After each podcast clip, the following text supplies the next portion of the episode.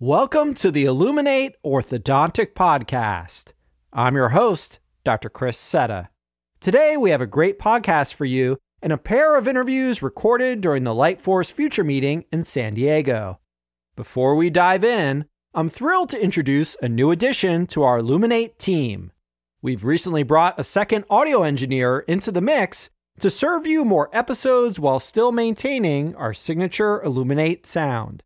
We'd like to welcome Johnny Mitchell, a skilled live sound engineer known for his work with Relapse and Jill Allen's Hey Docs podcast. Johnny will be working alongside Skylar to handle the podcast editing, and we couldn't be happier to have him on board.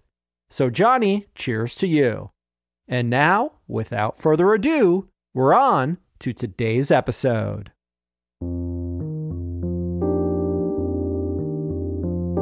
I'm not one to complain, you know? Like, I think if you're not happy about something, you should let people know. You can't be mad at them if you haven't told them. If you have an idea for um, how a service could be better, tell them. I'm Dr. Chris Cetta, and I'm shining a light on the innovators of our profession. Welcome to the Illuminate Orthodontic Podcast.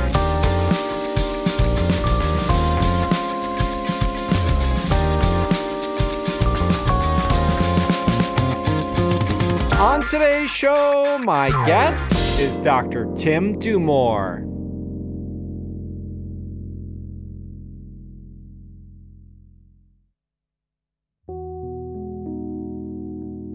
In the ever evolving world of orthodontics, navigating the terrain of new technology can often feel like trekking through a snowstorm. Recently, we had some challenges ourselves with a new digital indirect bonding system in the office. Rather than giving up, we called in the clinical support team to troubleshoot our issues and offered feedback on how the product could be better. Lo and behold, our bondings are now going seamlessly, and the team is fully on board with the new technology. In that spirit, today I'm thrilled to shine a light on an innovator who is no stranger to navigating this proverbial snowstorm. Dr. Tim Dumore is an orthodontist who practices in Winnipeg, Canada, and is a pioneer in our specialty. While many would recognize Tim for his distinctive red glasses, he's also well known and loved for his quirky sense of humor. As you'll hear on today's episode, Tim has been an early adopter of many orthodontic innovations throughout his career, including Invisalign, Ortho2's Edge practice management software, ULab systems, and, most recently, Lightforce. However, it's important to keep in mind that with any technological leap, there are bound to be a few bumps along that snowy road. Join me as we learn Tim's secrets to being a successful innovator and how he has lent his feedback to help companies refine their products. Well, welcome to the podcast, Tim. How are you today? I'm good. Thanks for having me. Absolutely. It's my pleasure. So excited to have you on the podcast. I've listened to almost all of the podcasts, all the other previous interviews, and I gotta say, it's a little weird to be uh, the guy talking behind the mic. Tim is actually my first Canadian guest that Huh. I'm having on the podcast. Did you know that? I guess that now that I think about it, I guess that's true. Can I just say I'm sorry? And I'm trying to say that with my Canadian accent, but can you apologize in Canadian? We're all about apologizing, so Why don't you tell everyone where we're at? We are at the Lightforce Futures meeting in San Diego. That's right. San Diego, San right? Diego. it's uh, you know, it's funny. I looked at the forecast before he came. Winnipeg's around you know 85, 90 this weekend, and the forecast for here was I don't know 65 and cloudy, but outside it looks beautiful. You can't always trust the forecast because it's nice out there. Uh, it's nice and sunny. So, Tim, why don't you tell us uh, what we're drinking today? Well- it's delicious, but I don't know what we have. I debated whether uh, we should go with wine or beer, but I really like IPA. So this is a local San Diego IPA, Societe Brewing, I believe, Societe Brewing. Okay. and it's uh, the hoppier the better for me. So I know it's not everyone's taste, but Do you know what the IBUs are on this one? You know we'll have to go back to the bar. Uh, yeah, there we go. Try another one, right? There was a hazy that I had last night that was pretty good also, Ooh. but I wasn't sure if you'd like that. So I'm a big IPA drinker. I go back and forth between the regular and the hazy, but I really enjoy them both. Do you have a favorite IPA? you know, like a lot of cities, Winnipeg has some amazing local breweries, and or most of them have some pretty good offerings. So there's one that I really like called Juicy AF. We can imagine what AF stands for, right? It took me a while to realize what that, what that meant. I heard the term and I would say it. Did you have to like Google it? Well, then someone told me, I think, and it's like, oh, that makes Oh, sense. figure that one out pretty quick. So, Tim, I'm thrilled to have you on the podcast today. We have lots of great topics to cover. We're going to talk about how you are an early adopter for Invisalign and Ortho2, the practice management software. We're going to talk about the Seattle Study Club, which I think is super interesting. We're going to talk actually about ULab and Lightforce and maybe some pearls and tips and tricks for that. We're going to talk about your involvement with Corus, the OSO, a more recent development for you. And finally, we're going to touch on your mission work. So, before we dive into all that, why don't you tell us where exactly you're from in Canada? Well, I'm from Winnipeg, which I don't think Winnipeg has the most glamorous reputation. I know it's a tough place to get people to come to, but it's a hard place to get people to leave because once you come, you realize it's a good place to live. It's cold in the winter, but you buy a good coat. Winnipeg is about 800,000 people, and it's a city that's, for its size, has got more than its share of good restaurants and culture. So it's like a hidden gem within Canada? You know, it really is. There's been a couple of articles in magazines like Time and some other travel magazines over the last few years where they've discussed all why Winnipeg is one of the best cities to visit in the world. Or Churchill, Manitoba is a couple hours north where you can see polar bears. Lots of people come from, you know, I'll be on planes and there'll be German people flying to Winnipeg so they can go up to Churchill to see the polar bears. Oh, wow. I love Winnipeg. So I looked it up on a map, and correct me if I'm wrong, it's sort of like due north of the border of Minnesota and North Dakota. That's correct. So we're about six and a half hour car ride to uh, Minneapolis, hour flight. Yeah. So you were born and raised in Winnipeg, right? I've lived almost my entire life in Winnipeg with a couple of little breaks. And would that make you like a Winnipegian? Yeah, it's good. A Winnipegger? Winnipegger, or just sometimes people will say Pegger. Pegger. Okay. I'm from the Peg. The Peg. Oh, I like that. Okay, cool. Yeah. Well, it sounds very interesting. I definitely want to come visit. So, talk to me a little bit about like growing up and what life was like as a pegger. You know, life was good as a pegger. You know, I went to public school system, uh, which did well for me. And interestingly, like I think it was probably eighth grade, I was a pretty goal oriented kid, and I knew you had to pick a job at some point in your life. So I decided doctor would be good because it's kind of sciency and you get to work with people, Yeah. get to help people. And then I never really thought about what that meant. It was just a fact.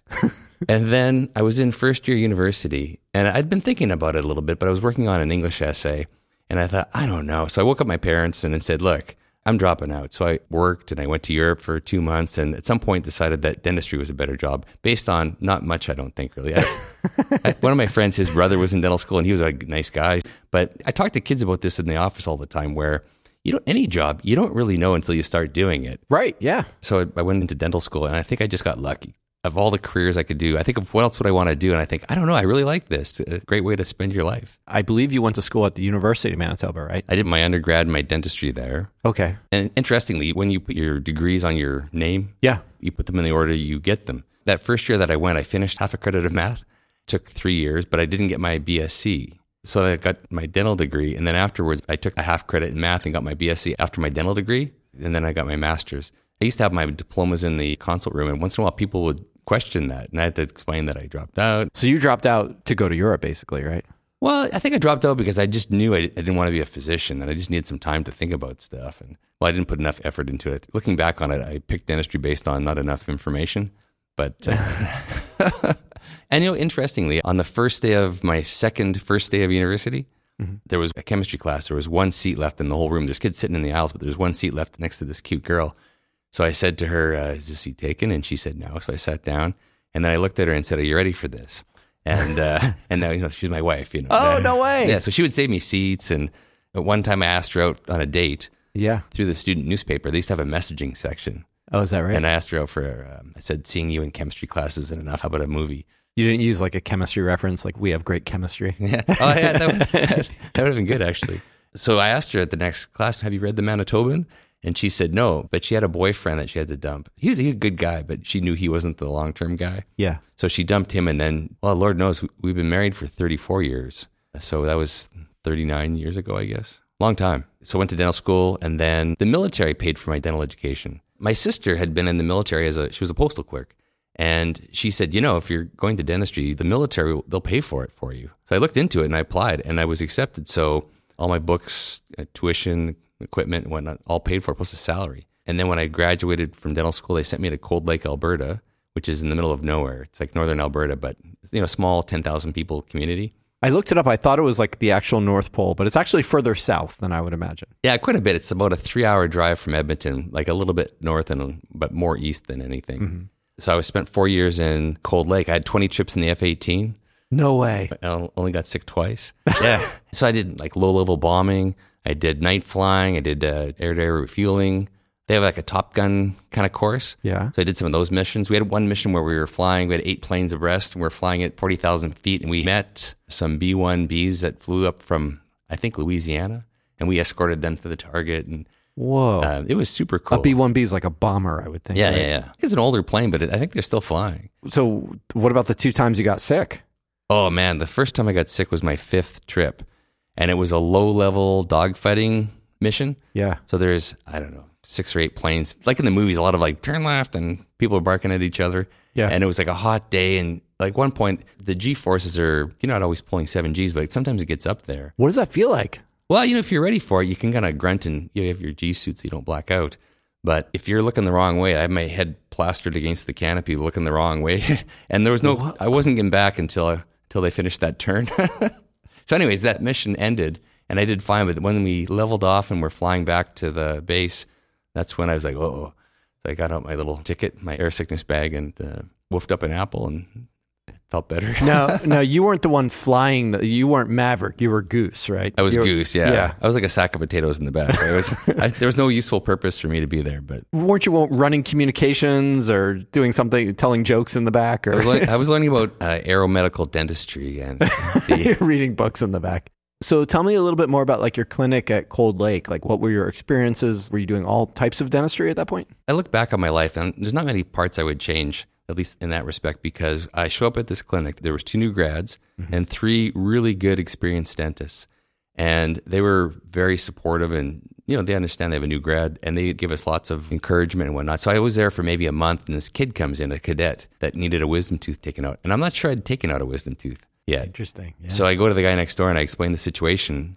And then we kind of stared at each other. And then he said, Well, get to work. He goes, You know what to do. And I'm right here. If you have any trouble, I'll help you out. And it was like that. So I did perio surgery, I did wisdom teeth, I did the whole gamut. And then there was an orthodontist, Jerry Pinsino was his name.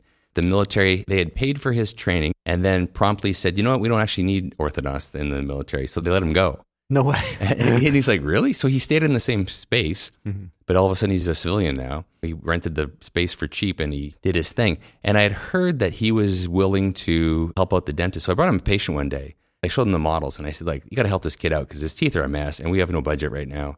And he's a super nice guy, but can't afford it. And man, I'd really like to, if you could help him out. And he said, well, you do it. And I go, what do you mean? And he said, well, I'll give you the stuff and I'll mentor you. Hmm. I thought, really? So I ended up doing about 20 cases before I left the military. But at some point, I thought, you know, I could do this for a living. So I talked to my wife and said, look, I want to go back to school. So I applied at a bunch of schools and was accepted in San Francisco. And so we moved from Cold Lake, Alberta to San Francisco. And I, it's weird, but for the first couple months, I was kind of homesick for Cold Lake. It was a small town and we'd really grown to Is like that it. right? So, what were your impressions like a Canadian coming to San Francisco? Like, had you been in the States before? Was this sort of culture shock for you?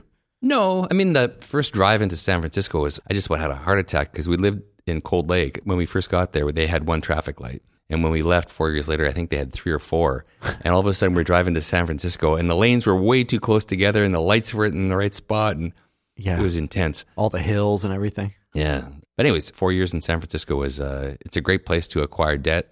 and uh, you know, I finished dental school with no debt, and I finished ortho school with two hundred and twelve thousand dollars of debt. Dang. Wow. That's a big difference. Yeah. And was that the exchange rate? Because you told me before that the Canadian dollar, I think, was weaker against the American dollar. It was about 62 cents. So I graduated 25 years ago. So we were paying about 1600 US a month. So times 62 cents, like $2,400 a month Canadian for 37 months. Uh, childcare was expensive. Food was, everything was expensive, but I wouldn't change a thing though. I remember being in the clinic one day, one of our instructors he was talking about, he was happy because he'd been out of school for 10 years and he had just paid off all his student loans. And I remember thinking to myself, geez, 10 years and you're just paying off your loans now. I thought, to me, it seemed like a long time. I thought you would have paid it off quicker. And sure enough, you get back to Winnipeg and it took me 10 years to pay off that debt. Well, it makes sense. Yeah. Now, if I understand correctly, there's actually two ortho programs in San Francisco, right? There's UCSF and University of Pacific. That's correct. So I went to UCSF. Okay. And how many residents did you have? Uh, we had five residents. When I was looking for programs, I wanted to get my master's. That was one of my criteria. And I wanted a three year program, which sounds crazy. Like you think you want to get it done quicker, which I get. I also wanted to be able to finish more cases. And I had a kid. So I wanted to maybe potentially have a little bit more time to do my work, but actually spend some time with my family too. Sure. We had five residents, which is also a good thing, I think. That's kind of a good sweet spot, in my opinion, for class size because there's enough people to share the workload. You learn so much from your residents. You learn You do. as much from your fellow residents as anything. And we had a great class. I mean, the classes ahead and behind us were good too, but our class was awesome. We had Kelly Jean Eddy. She's an amazing, amazing woman. She lives in the Sacramento area. And then we had uh, Juan Carlos Quintero, who many people might know. He's talked about cone beam and airway kind of stuff. Absolutely. Yeah, I've heard him talk. And I think most people would know uh, Sean Carlson. Oh, yeah. Man, Sean's Love an Sean. awesome guy. But he kind of pissed me off a lot in class because Why is that? because his pictures were always amazing and uh, his presentations were always like really good. Was he always like a forward thinking, just like inspirational guy? Yeah, I would say he was. When I was in Cold Lake, my boss, uh, this guy Marsh Garriott, he was a fantastic dentist, but a great human being, and he changed my life. I walked into his room one day with a crisis, and whatever it was, I'm not sure, but I was all fired up. And he said, "Wait a second, slow down, slow down." And he goes, "Is it fatal?" uh, no. And then he said, "Well, it's okay. Then we can deal with this. If there's a problem, we're going to find a solution." Yeah. And that was his approach to everything. And it really struck with me. And I try hard not to get bent out of shape about things. Like, there's a problem, let's analyze the situation. Because a lot of times your reaction is worse than the actual problem. Right. Yeah. And so, related to that is Sean. And he had this phrase he said a lot was, it's all good. It's all good. like, Very Californian, right? yeah, there'd be some crisis and he'd say, no, it's all good. We're very fortunate to have had him as a classmate. Yeah. And then the last one was Ross Miller. He was actually the first full time clinical orthodontist for Invisalign. Hmm. So interestingly, he came to Winnipeg in, I don't know if it was like late 98 or early 99. And he said, You know, I got this thing. I'm working for this company. And he kind of explained Invisalign. And he said, You know, you're kind of a tech guy. I thought you might like this. So I said, I agreed to start using Invisalign. Interesting, the first Invisalign case treated in Canada was a four by extraction case. So it which sounds ridiculous, but this kid had some pretty severe cerebral palsy and he couldn't speak. He could communicate ish. Like, Yeah. He had a sense of humor, but he had a new foster mom and she was trying to do something to help him because his teeth were a mess and his breath was terrible. She said you could knock over a horse from 10 paces or something like that. And it wasn't that bad. She thought it'd be easier to clean his teeth and he would look better if he get braces. But I thought, man, I don't think I can do braces on this kid. Yeah. And I thought if you did nothing else but take out four teeth and just let the teeth drift a bit, I think that would have been a good service for him. Mm-hmm. So I explained to her, I said, look, here's the deal. This is what it is. And I think it should work. And if you're willing to give it a try, I think it could help him. So we did Invisalign on this kid. And you know what? I can show you the case sometime, but looking at the roots, like the root parallelism's surprisingly good. Good. It actually Interesting. turned out pretty well. Was he able to take the aligners out himself? No, so the compliance was amazing. Mom put him in, and yeah, he couldn't take him out. So he's probably the best compliance in like the history of Invisalign. do you think this was the first ever four by extraction case treated with Invisalign? Or I don't know. Like I know some cases have been treated in the U.S. before this. It's possible, I guess. Well, I don't think I would have done anything different. I think it definitely made me a little bit nervous. I mean, we Yeah. Had lots of questions about it. When we come back, in just a moment, how Tim became an early adopter of Invisalign and Ortho2's practice management software, his advice on giving companies product feedback, and why Tim got involved with the Seattle Study Club. Stay with us. You're listening to the Illuminate Orthodontic Podcast.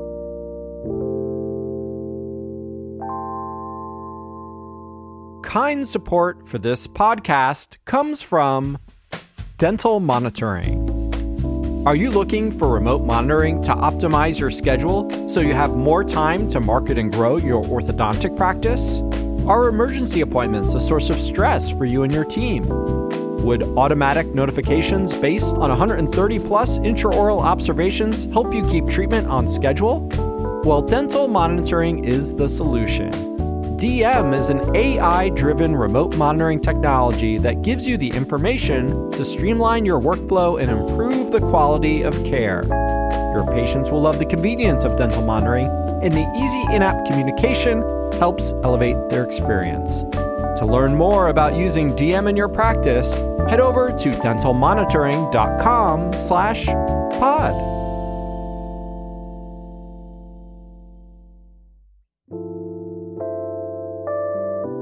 Welcome back to our conversation with Dr. Tim Dumore. So I think you went on to be part of the Alpha Group, right, with Invisalign? I did. I'm not sure how that exactly when I was asked, but early on there was this alpha group, and they had some great meetings. Like they had a meeting in Hawaii. So I'm a new grad. I'm, I have no money. I have lots of debt. Yeah. Not that many patients yet. And there's this free trip to Hawaii. Like airfare was paid, and so most people did was went for a week, and they'd bring their family. So the meeting was Friday, Saturday till lunch, then we went whale watching, and then Sunday till lunch. So I flew Thursday, got to Maui late at night without my luggage. Uh, luggage showed up later the next day and then we did the meeting and then sunday flew to honolulu and then took a red eye back to winnipeg i think of it now that was like the stupidest thing but i couldn't afford to bring my wife and uh, i should have just stayed for a couple days i thought man i got bills to pay but Yeah. a couple days wouldn't have made a difference but so that alpha group was kind of an interesting thing Who was part of it? Bruce mcfarlane was the guy that i worked with yeah. for my first couple of years I know Bruce. so his brother and I were friends. When I took that year off after high school, after my first failed attempt at university, I went to Europe with Gord, Bruce's brother. So he was part of it. A lot of heavy hitters. It was kind of a cool thing. But Lou Shuman was sort of the ringleader. He was, Oh, he wow. guy that, Yeah. that got it all going. He's been mentioned a few times on the podcast. Yeah, he's quite a guy. Like his portfolio of things he does is impressive. I don't know how he finds time. So I think around the same time you set up your practice in Winnipeg, right around the year 2000. I graduated in 98, worked with Bruce for two years. Okay. And during that time, we also had a satellite in Kenora, Ontario, which is a two hour drive. So once a month, we'd go there Tuesday, Wednesday, Thursday. And then I also found a gig going up north to like just south of Santa Claus in a place called Rankin Inlet. It's like a very Like a lot of reindeer up there Oh, yeah. and elves. Yeah, it was crazy. But it was like a lot of the kids up there have early childhood caries and they end up mm. having a lot of teeth pulled and a lot of stainless steel crowns. You'd have these kids with these horrific malocclusions. So as a young orthodontist, it was great because I got lots of good experience dealing with hard cases. That was Friday to Monday. I'd leave Friday morning, come back Monday evening, and I would try and stagger the trips. But there was a couple times where I left Friday, came back Monday, flights delayed, get like two hours of sleep, and then wake up at four o'clock to drive to Kenora Yeah. and then come back on Thursday. So I'd be gone for a whole week. That only happened a couple times, but at one point I was in a hotel room somewhere and I remember thinking to myself, if I didn't have to do this, I wouldn't do this. And then 1001, 1000. And then it kind of hit me. I don't have to do this. You know, I can charge my life. So I, um, after a while, I stopped doing that. But after two years of working with Bruce, it was a downtown practice. And uh, like many cities, Winnipeg's downtown's doing pretty good these days. Better, it's, it's always a struggle to get people to go downtown. But for an orthodontist, it was a, I, you know, I could kind of see the writing on the wall. So I grew up in a suburb, and there was no orthodontist there where I was from. And I thought, am I missing something? So I set up a practice in September of 2000, and uh, I've been there ever since. So it's 23 years this fall. That I've, uh, Congratulations. so I, I set up this practice, and I still got debt. And you're never going to be more motivated than a young orthodontist who just invested a whack of cash into this new practice. And I think of young orthodontists today, young residents and new grads who I think as a group, they probably have a better sense of reality than I did because that whole idea of work life balance and that, you know, you want to dedicate yourself to becoming the best orthodontist you can and to grow your practice, but you also want to be able to have enough time to spend time with your kids or to have other Absolutely. interests. And I mean, I just put my nose down and my goal was uh, to grow this practice. You know, like a thing I got to do. Like I'm a happy guy. I'm friendly. I'm, I try and be kind when I can. I wouldn't say introspection's my greatest asset. I just kind of like, I don't know. It's just not my thing. So I never really thought about my vision that much other than just grow this practice. And one day you wake up and you look and go, Jesus, I got a big practice. I'm not sure if I would have done it differently, but I have a big practice now. And it kind of, on some levels, when you get to that state, the tail kind of wags the dog a little bit. Mm-hmm. So for younger orthodontists, my advice would be to really think about what you want to get out of life because hmm. if you don't, there's no choice. The machine takes over. And then all of a sudden you're just part of the one cog in the wheel kind of thing. Yeah. The younger generation really thinks about that a lot more, like you were saying, and just sort of trying to plan and vision board that out. Whereas, you know, when you have that much debt, sometimes you're just on that hamster wheel. Yeah, it's crazy. When I first started, I had one admin person. She was like the treatment coordinator. She did everything admin, and I had two assistants. And I probably only really needed one. I- knew I would grow. And then we hired a third assistant. So we had one admin, three assistants. And then we had to hire a, another, like a receptionist kind of person. Mm-hmm. And there was a young lady who had worked at a local pizza place. It was just like a minute walk from our office. I was having lunch there one day, and I thought she'd be good. She knew nothing about dentistry, but her customer service skills were amazing. Yeah. And I remember going back to the office and talking to Lynn saying, you know, what do you think about Amanda? So I offered her a job and And then she said, Here's my salary. Can you match that? And I'm like, Yes, I can. You're going to get a raise, actually.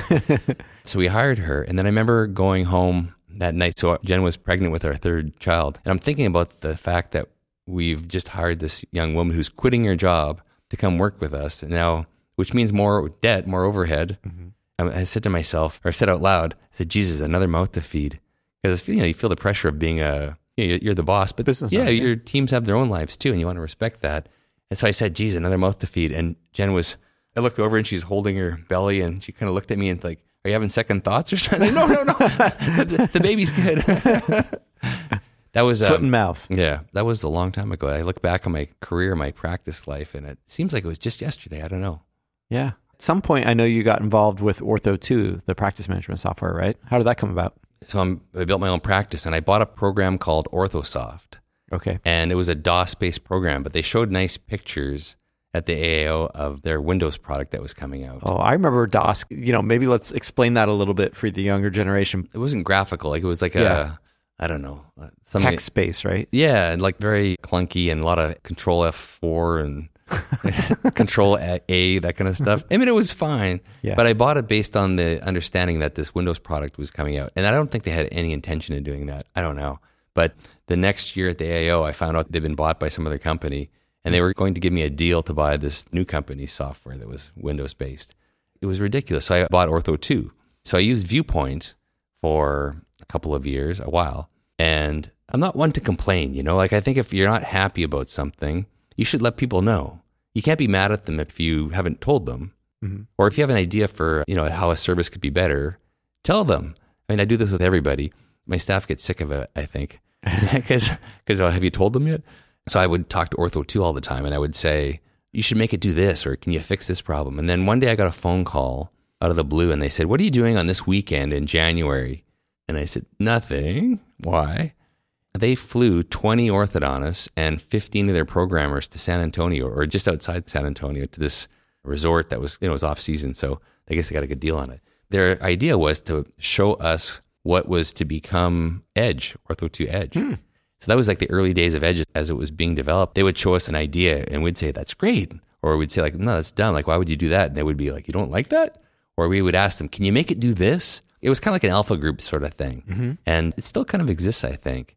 So it was a really good experience for me. You appreciate it when a company will value your input. Like you think, man, this could be so much better. And you appreciate that other people might have a different perspective on it. But mm-hmm. too often companies will come up with a product. Like programmers love to program and they'll make a thing and then they release it and it's like, well, like that's dumb or this could have been so much better, Better, if they yeah. just talked to us. So it's been a good experience. And I think that approach to things has served me well because things truly change. So, Tim, that's why I think of you as an innovator because I think beta testing is so important as part of that process. And what's interesting is I have found through having the precision aligner buttons product is a lot of doctors are hesitant to provide feedback to the companies.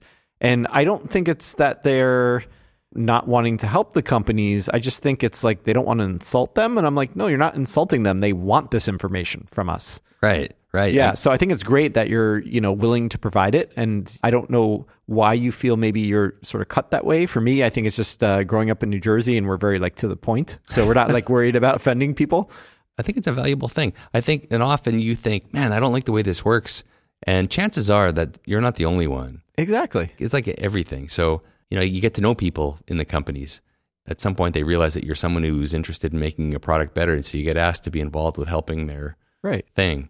Right. And, and to be clear, when you offer feedback, you want it to be constructive. You don't want to be like, uh, "This sucks" or whatever. Right. if you have an alternative, that's even better. Yeah. But sometimes on some of these Facebook groups, I'll hear people complaining about Edge or something. It's like, you know, you should just call the company.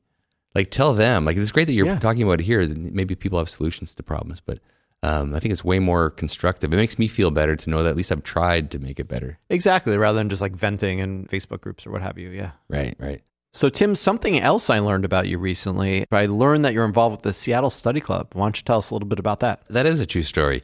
In dental school, I had a classmate, Paresh Shah, who uh, I think you know. I know Paresh, yeah, He's through a- social media. Yeah, he's a really great restorative dentist, and he's a super good Seems speaker. incredible, So if yeah. you have a study club and you want someone to come in and talk about restorative dentistry or that kind of thing, he's amazing. He has a book out called Beyond the Single Tooth. I saw that. It's legit. Like Yeah? I, I knew he'd do a great job, but I got my copy finally, and it's like, wow, it's amazing. So, anyways, he was a classmate, and when I came back to Winnipeg, we had our own little study club that we started so we could talk about teeth.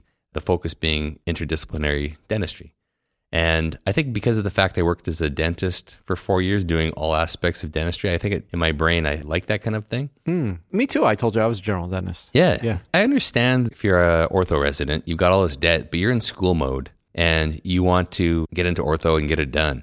But man, if you can swing it to work for a couple years as a dentist and get some experience doing uh, more complex cases, man, I think that's a really great thing for your career, for your perspective as an orthodontist. Absolutely. So we started a study club and it was kind of good.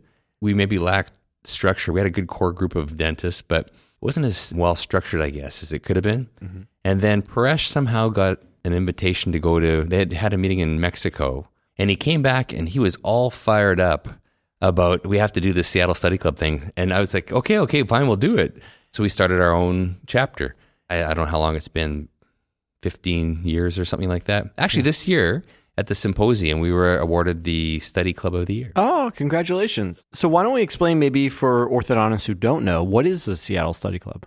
So the focus of the club is interdisciplinary treatment. Mm-hmm. And so typically a club will have a core group of specialists and then uh, restorative dentists, dentists who want to, to learn more about treating teeth more comprehensively. Because I think very often as a dentist, you don't know what you don't know. You don't appreciate that you know, there's a crooked tooth on the front and you put a crown on it. But maybe if you'd done some restorative work, you could have done a save the patient some tooth structure or that type of thing. So it's all about trying to see the big picture. We bring in speakers for like we do team events and bring speakers in to talk about uh, different things. But typically that you'll have meetings once a month or so, and you'll a lot of it's treatment planning, showing complex cases. Probably two or three times a year, our club will bring in a speaker from somewhere to talk about usually teeth, but not always.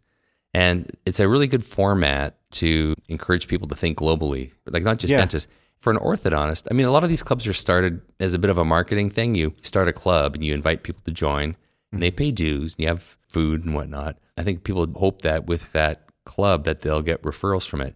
Our club was never really like that. It was all honestly just a an attempt by us to get better.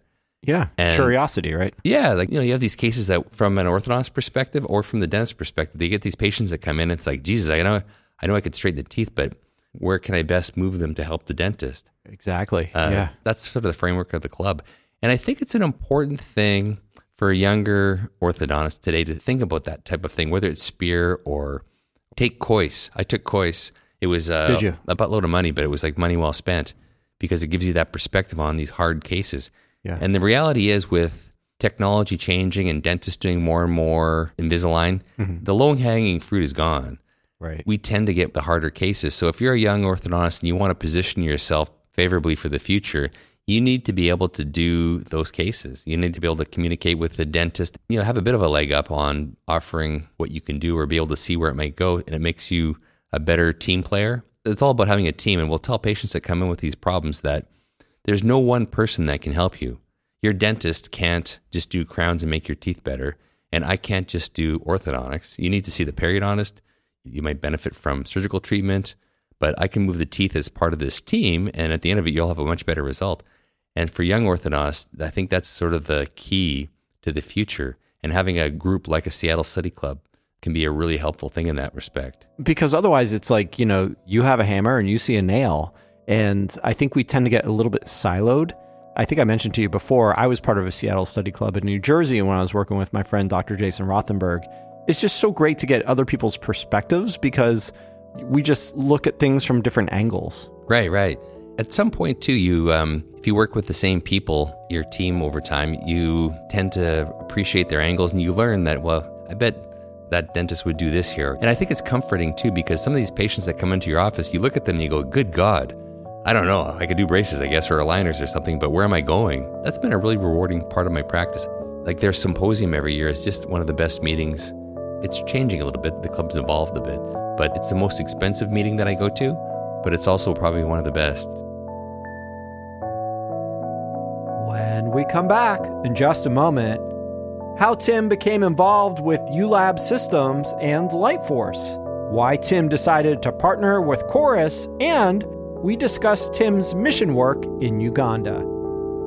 Stay with us, You're listening to the Illuminate Orthodontic Podcast.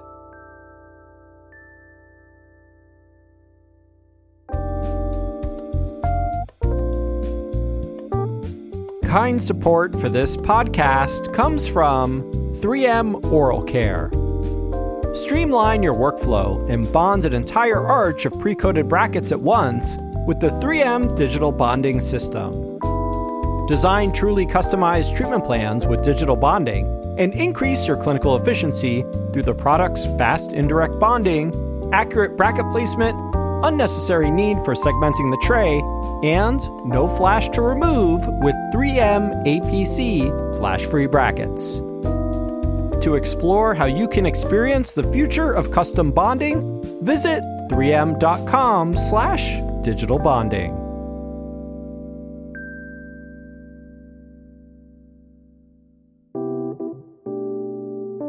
And we're back to our conversation with Dr. Tim Dumore.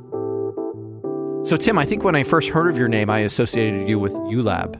That's correct. So I mentioned Ross Miller earlier, and Ross was the first full time orthodontist, as I recall. The company grew, and at one point, I think Ross hired his own boss, who was Amir Abolfathi. The company grew, and Amir is an engineer, has a history of materials. So if you ever want to talk to someone about aligner properties, then he's a good guy to talk to. So Amir worked as the VP of R&D for Align for quite a while.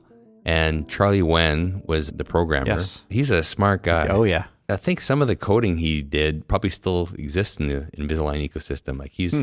I mean, it's been a long time, but so Charlie was a super smart guy. Interestingly, like I did a lot of Invisalign initially, but we all know the limitations that it had, especially at the beginning. It's evolved for sure. And then at some point, I started doing, I bought a 3D printer. I think we had the first Stratasys Objet 30 in Oh, is that right? Canada. I used to do OrthoCAD IQ, Hmm. and it was a super cool service. And then Invisalign bought the company. OrthoCAD, yeah. And I thought, dang, as soon as I heard that announcement, I thought they're going to discontinue IQ. And sure enough, they did. So I had to look for alternatives. And I bought a Motion View model scanner and Motion View software. I don't know. I wouldn't want to say much about that other than that it was probably not a good investment. So then we had a 3D printer, the first Itero in Canada, in an hmm. ortho practice, anyways. And we were going to start using Motion View's 3D, uh, their IDB thing Yeah. it- which turned out not to work. Actually, for years I did IDB on printed models, so we would scan and then print the model, and we'd do IDB on the model until Lightforce came along. We started using a program called Vultus, which evolved into Orchestrate. So we were doing a lot of in-house aligners with that. It worked up to moderate cases we were doing, but it was a lot of input, right? So about six years ago, I think Ross got married in Costa Rica, and at Ross's wedding, Amir was there, and he said, "Are you still doing Invisalign?" And I said, "Well, like I do some, but you know, I'm trying to do more and more in house. I think it's a better way to do it." And I think he'd been thinking about you know making a competitor for Invisalign, and I think maybe Charlie had been thinking the same way. Like things have evolved, and they could do a better job. So he was interested. And then I think it was six months later. I got a phone call from Amir and he said, Look, we started this new company. Are you, are you in? so I said, Of course I'm in. So that was my introduction to ULab. And it's been an interesting ride like, to see how far the software has changed. Once in a while, I'll find an old presentation. You'll see the software and then a slide and think, wow, I remember that now. but it's evolved so much to the point where it's such a great tool. What version of UDesign are they on at this point? Good question. I think 7.2, but there's a new version coming out shortly. Okay. The AI is getting better and better so that Yeah. the amount of time you spend as a doctor setting up the case is less. The early core people that used ULab were tinkerers and the people like to work it a little bit, in house aligners. Early adopters, if you will. Right. But I think that there's a limit to how many people want to practice like that. And the reality is, a lot of people like the an ecosystem where they can just send it to the company and have it done. So that's why uh, ULab started this UAssist service where you can send a case. You don't do every case, but if you want, you can send it to ULab and they'll do the basic setup for you. And then if you want to tweak it a bit, then you're done. And then they can make all the aligners for you. I think there's value in being able to do some in-house aligners, even if you don't have a full-on lab, to be able to deliver a retainer the same day if necessary. I mean, theoretically, you do it like right away. Right. But we typically deband patients and then you know you blow it up on ULab and blow it up ten times. You can see all the things that could be better. And my retention protocol is usually four months full time wear and then just at night. So during that four months, I'll move the teeth, sometimes longer if necessary, I suppose. But during that four months, I'll do one or two or eight Usually it's a couple, you know, where I'll tweak things a little bit or close a space. You know, there's a few people involved for sure. Eric Kuo and Jason Cope was involved quite a bit. Mhm. Those early days, you have to expect that there's going to be some pain. You know, like anything new, Right. you're going to have to It's a work. it. learning curve. Yeah. Right. But it's the point now where I think, I don't know, like I think May was our biggest month yet, a record for number of cases. Oh, awesome. And case complexity, a lot of people used to think of ULab as a finishing tool. I mean, I lectured on that topic, Mm-hmm. you know, using that as a finishing tool. But the case complexity, the number of aligners per case is increasing all the time. So people appreciate that. You don't Yeah, have to. cool. Yeah. So it's not just for like a hybrid case, like you said, just like a couple finishing aligners here and there. Right. I Yeah. mean, you have so much flexibility, which I think is the key. Like hybrid treatment, honestly, is a good thing. You can do amazing things with clear aligners, but some things are just easier with bracket and wires. So you tell your patient, look, if we do this in aligners, it's going to take this long. If we can put braces on for a little while to deal with these big issues and then finish with aligners, your total treatment time is going to be less. Yes. And people go, okay. And especially if it's something like lower braces to open a bite or that type of thing, it's amazing. I love it. We're on the topic of braces. We're at the Light Force meeting. When did you first get involved with Light Force? so I mentioned Lou Shuman earlier. Yeah. I guess it would have been early 2020. I'm not sure if I'd heard about Light Force. I didn't know much about it, but I got a phone call from Lou and asked if I'd be interested in being involved with the KEB, the Clinical Executive Board, they called it. Mm-hmm. It's meant to be kind of a resource of doctors who would help with speaking or help with clinical education, that kind of thing. People to help drive the product forward. And he knew me through my time with Invisalign and remembered me and knew that, yeah, I like to tinker, I like to help out, I like to offer feedback, Right. that kind of thing. So he said, Would you be interested in being involved? And I said, Sure. And then nothing really happened for a while. I was just busy. Like, you know what it's like? You're driving the Titanic and trying to make a turn is hard. Yeah. And there's this new technology that seems great, but how do I do it? You know? So he called me and said, like, are you in or not? If you're going to be in, you got to do something. So I said, okay. So that was like December of 2020, as I recall. So I said, all right. So I talked to my team and I said, look, this January, like we started doing a couple cases. I think my first case we actually strapped up late November, I think 2020. But I said for January, we're going to start five cases. And then for February, we're going to start at least five cases. I don't care. Let's just make it happen. Yeah. And then maybe March, maybe a few more. Oh, I have an alarm on my phone at 5:45, and it says your family loves you Ah. because we finish patients at 4:30. yeah. I try and be home by six, but sometimes you just get caught up and you forget to look at the clock, and all of a sudden it's quarter after six, and you come home and your family's already eating. I thought, dang, that ain't right. So I created this alarm, and that's usually whatever I'm doing. I wrap it up and I leave. There you go. It's perfect. I love that. So um, these light force cases started coming back, and I thought, dang, this looks good. You know, you'd see a patient after the second wire, and you'd see how good the initial alignment was. Because the problem with regular brackets are they're averages. It's not necessarily the right place for that tooth to go. So a lot of what we do is compensate for that. Mm-hmm. And my practice is busy. We have about a six month waiting list to get in. I need capacity. And I needed a way to be able to be more efficient with my clinical time. Yeah. So most of our regular fixed cases, we'd do a repo appointment, like a lot of people do, like six or eight months into treatment. Once Right. things are kind of leveled, we take a repo size cone beam, just the teeth cone beam. It's the same or less exposure than a pan. And honestly, you don't need to see somebody's eyeballs on a pan or their, or their, Right. or their condyles, right? Yeah. You want to see the teeth. So you take a small field of view cone beam, repo cone beam, we call it. And then you change some brackets and hopefully they're on better. Mm-hmm. Not necessarily. What you're putting back in the tooth isn't necessarily going to get the tooth to the right spot anyways. Close, hopefully. Right. But you're going to spend the last half of your treatment after your main working phase is done, your spaces are closed, your class two is corrected. You're going to spend the last part of treatment detailing the wire to overcome for your failures in bracket placement and the limitations of the appliance. Right. The theory is with Light Force is that there's no more uh, repo, and hopefully the detailing's gone or mostly gone. And you know, it's happening. Like I see it in my cases where the cases are finishing up quicker, about 31% faster based on my patients, and fewer appointments, and a better result, I think. I'm seeing it too. It's incredible. Full disclosure, I did buy some Light Force stock just because I think it's a great company. But honestly, like I think if people can get past the lab bill, it looks like an expensive thing, but the efficiency of the system, it pays for itself. Whether you increase your fees or not, it's up to you, I suppose. But it's a great system. I just love the innovation. You know, at this point, I'm doing a little bit of detail bends, but I was learning today about incorporating some more overcorrections into my light plan. Do you do that regularly? I do not. Um, Eric Sachs? Yes. I think that was him that said he doesn't do overcorrection. Neither do I. My philosophy is to get a full size wire in there and just give it some time to work. And then if I need to bend the wire, then I'll do that. But I think a lot of people like the value in overcorrection for some things. Like I'm not saying it's wrong. I just don't do that. I tend to put the tooth where I think it needs to be and then hopefully get a full size wire in there. Let the prescription do its thing. I just want to believe in the cartoon odontics, as Willie Dayan would say, right? It's like I just want to put the teeth where they want to go and let you guys figure out the rest. Right, right. It's such a cool technology. Oh, absolutely. So I want to transition here a bit. I think it was maybe several years ago that you joined an OSO. Is that right? That's true, actually. We'd talked before, I think maybe that for a number of years I was in the Schulman group. Yes. It was a great group of doctors, very diverse, but with a lot of commonality, like great practices that were pretty efficiently run. There was a great community at the time. I've been out for a while now, so I assume it's the same, but it was a really good community. I really appreciated the exchange of ideas, and people would share not just clinical things, but even life things, but practice management stuff.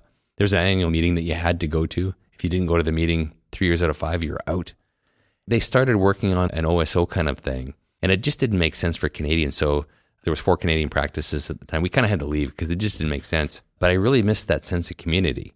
Yeah. And then I hate to say it, but I'm in the backstage of my career. I'm at 25 years out now. Like I want to work for a long time. I love what yeah. I do. At some point, you have to think about what your transition is going to be. And I, I, wouldn't say I'd thought about that a lot. As I told you before, I'm not really a super introspective kind of guy. Yeah. But Paul Helperd was an orthodontist who I knew through my military days hmm. and known him forever. He's a superhuman, just a great guy. And he called me one day and said, Look, this is my idea for a, an OSO. I'm wondering if you'd be involved with being part of it. Hmm. And to be honest, the course has been a great thing, but just based on knowing Paul and my desire to be part of a sensitive community like that, I yeah. thought, man, this sounds like a good thing to me. So there was, I want to say 16 or 18 founding doctors.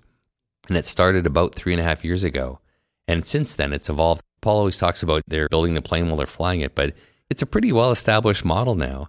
And it's been a great thing. So Corus started in October ish of 2019. And then a couple months later, COVID hit. Yes. And if there's ever been a time where I thought, man, what a great decision it was when COVID hit, because we quickly struck some committees to help deal with all the various aspects of what you had to do with. Yes. And, you know, we had meetings, we had Zoom meetings and whatnot. And all of a sudden, you kind of realize that you have so much support.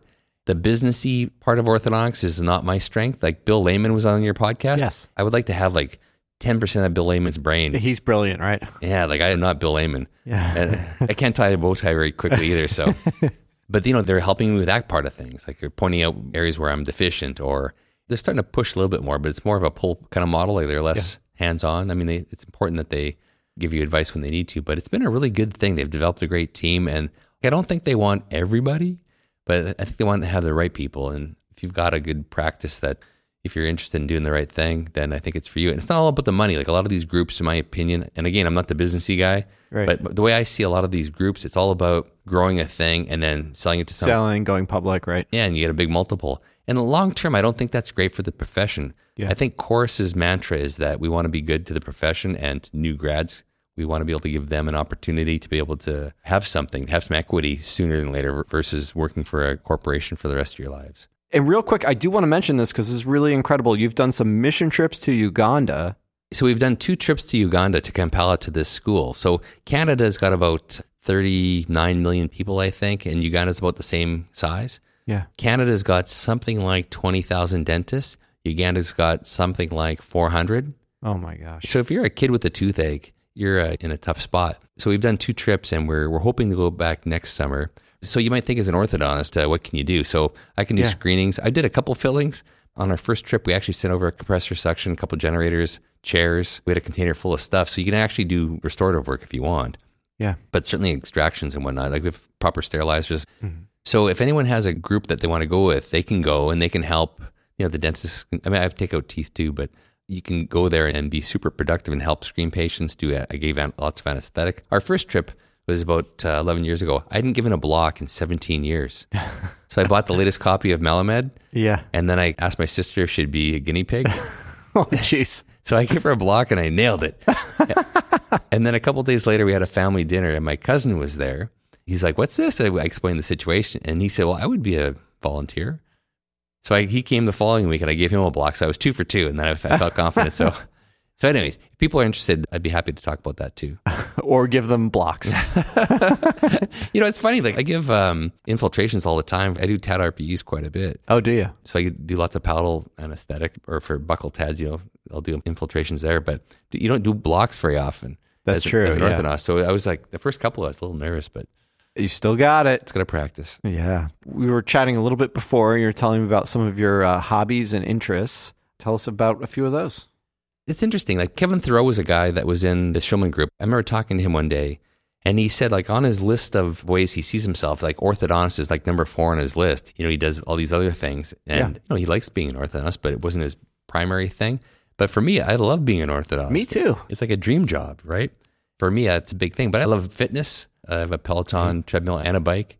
You can't tell by looking at me, but I do the strength workouts all the time. So like that. I like cooking. I love cooking. I think I was telling you I have a playlist on Spotify called Saturday Evening Cooking. So cool. I love my happy places. Saturday afternoon, four o'clock, with a glass of wine and some good tunes, and I'm prepping dinner for family Sounds or friends. perfect. Yeah. So this playlist has 300 and something listeners. Uh, I like gardening. I like landscaping. My wife and I landscaped our yard with a little bit of help from our kids for over three summers, and we've planted something like 20. Yeah. 25. Tell us that story. Well, we, so we bought a big house. We bought a lot, and we built a house 13 years ago.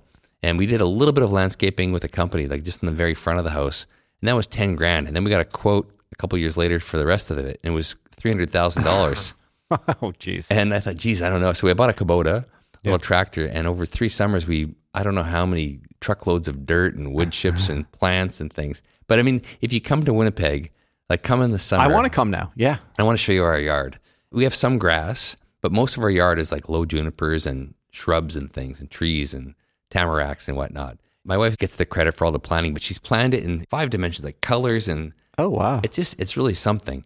I know I dug the holes, but she was the brains behind the operation. I was just the hired help. you know. Hard. But uh, a younger me would have laughed at the older me because on a Monday night, if I have nothing else to do, I'm going to be out in the yard puttering around. I'm not good at meditating. I've tried meditating, and I just I'm not very good at it. Yeah. I get out in the yard, and all of a sudden it's like I guess I'm meditating. You know, I think about stuff, and without actively trying to do it, I start doing it. I've sort of gotten into landscaping. We just bought a house in August, and my dad will probably love hearing this, but there's something like a little bit zen about it to hmm. me. It's just like sort of relaxing, and I'll throw on a, either a podcast or some music, and it's nice getting outside, the sunshine. There's something just nice about it. As a Canadian, you'll be happy to know one of my favorite podcasts is Wait, Wait, Don't Tell Me.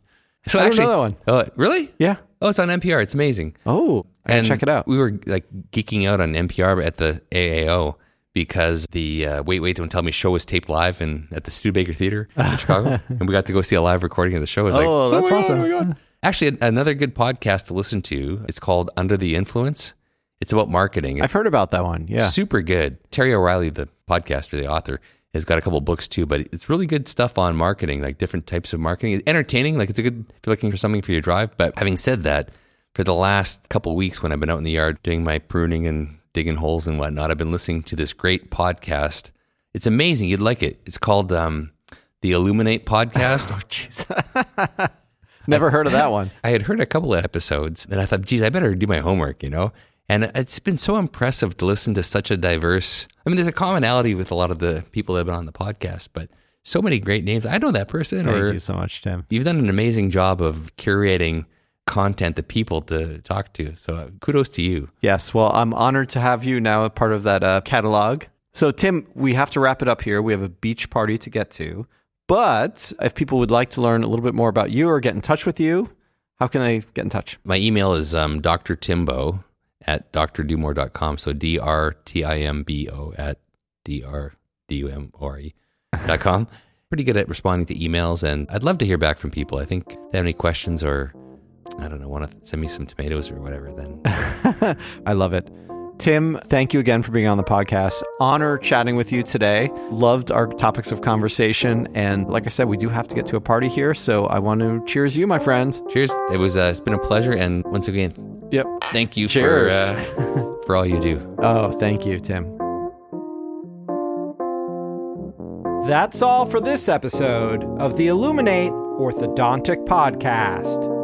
If you're a fan of the show, be sure to subscribe or follow Illuminate on your favorite podcast app. Also, I'd really appreciate if you could rate our show on Apple Podcasts or Spotify. A very special thanks to our sponsors for this episode that's Dental Monitoring and 3M Oral Care.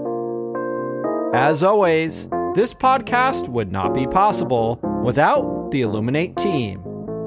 That's Skylar Adler with Johnny Mitchell on the mixing console and Tom O'Grady on the Fender Rhodes electric piano.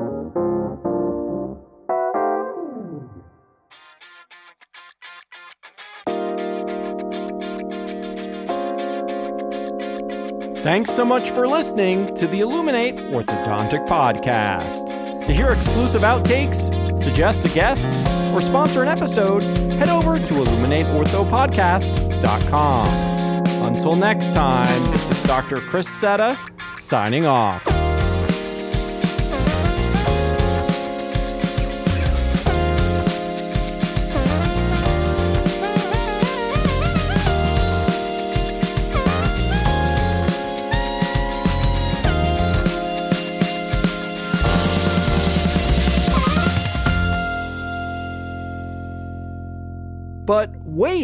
There's more. If you've listened this far, you just found our hidden bonus content and outtakes.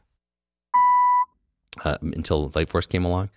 And um, where was I going with this? Man, my train of thought, the second beer is kicking in. I love it. Perfect. we bought a minivan, and then two days later, I turned 30. Mhm. And then that was May. And then in June, we left for San Francisco. And we drove this Ford Windstar minivan up and down those hills. And then we got back to Winnipeg. Our transmission blew, and they couldn't fix it. Oh, we took it to AAMCO, and they had it for three days, and they couldn't fix it. So we, by the time we got to Winnipeg, we had, I think it was like maybe third and fourth gear. So you'd have to start off really slow. We couldn't back up. So you, you'd be pulling, Really? you'd be pulling into Lord knows where, Montana, and you'd have to get lunch or something. And you'd have to find a spot that you could pull through. it was it was hilarious. We got back to Winnipeg. I hadn't worked the day yet, and we needed a new transmission and new brakes and rotors. It was like a four thousand dollar bill. Oh my gosh. I think the hills of San Francisco just destroyed that. Did a number on it, huh? I mean, it was a piece of crud, but interestingly, I had a patient a couple of years after I graduated named Sean Carlson. No way. And at lunch, Sean uh, would often have green beans, like raw green beans that he ate. He loved them. He, like, he ate them for lunch. Like, it seemed like every day. So I asked this kid, I said, by the way, do you like green beans? He goes, yeah, I love green beans. So I want to do like a survey around the world, find other Sean Carlsons, find out that are into green beans. it's inherent somehow in the, the Sean Carlson-ness of the world. so he just ate green beans all the time? he'd have like a sandwich and green beans and What? or like a soup and green beans. He just That's so funny. I don't know if he, like, There's it- a story that I've been dying to have Sean on the podcast. I've invited him several times. So, Sean, come on the podcast and tell us about what's the deal with the green beans. man. What if he still likes them? I, we should. uh, we- I think he almost it's almost like an obligation that he has to come answer questions now. Yeah, right. Anyways, speaking of New Jersey and not offending people, I was at I don't I was at some sporting event in I don't know if it was Washington or where it was. I'm in line. People who know me know that I have these red glasses. yes. And uh, I'm in what you're line. known for. right. And this woman turns around and looks at me and she says, What is wrong with you? And I go, What do you mean? And she said, Those glasses are ridiculous. You're just looking for attention. and it turns out she was from New Jersey. She could, uh, uh, Tim, on behalf of all New Jerseyans, I will say I'm sorry. Wait, I- say it again in Canadian. I'm, Sor- s- I'm sorry. sorry. You know, I can't do that on purpose. Like, I can't. can't. Anyways, I don't know um, what that was a boot. a boot.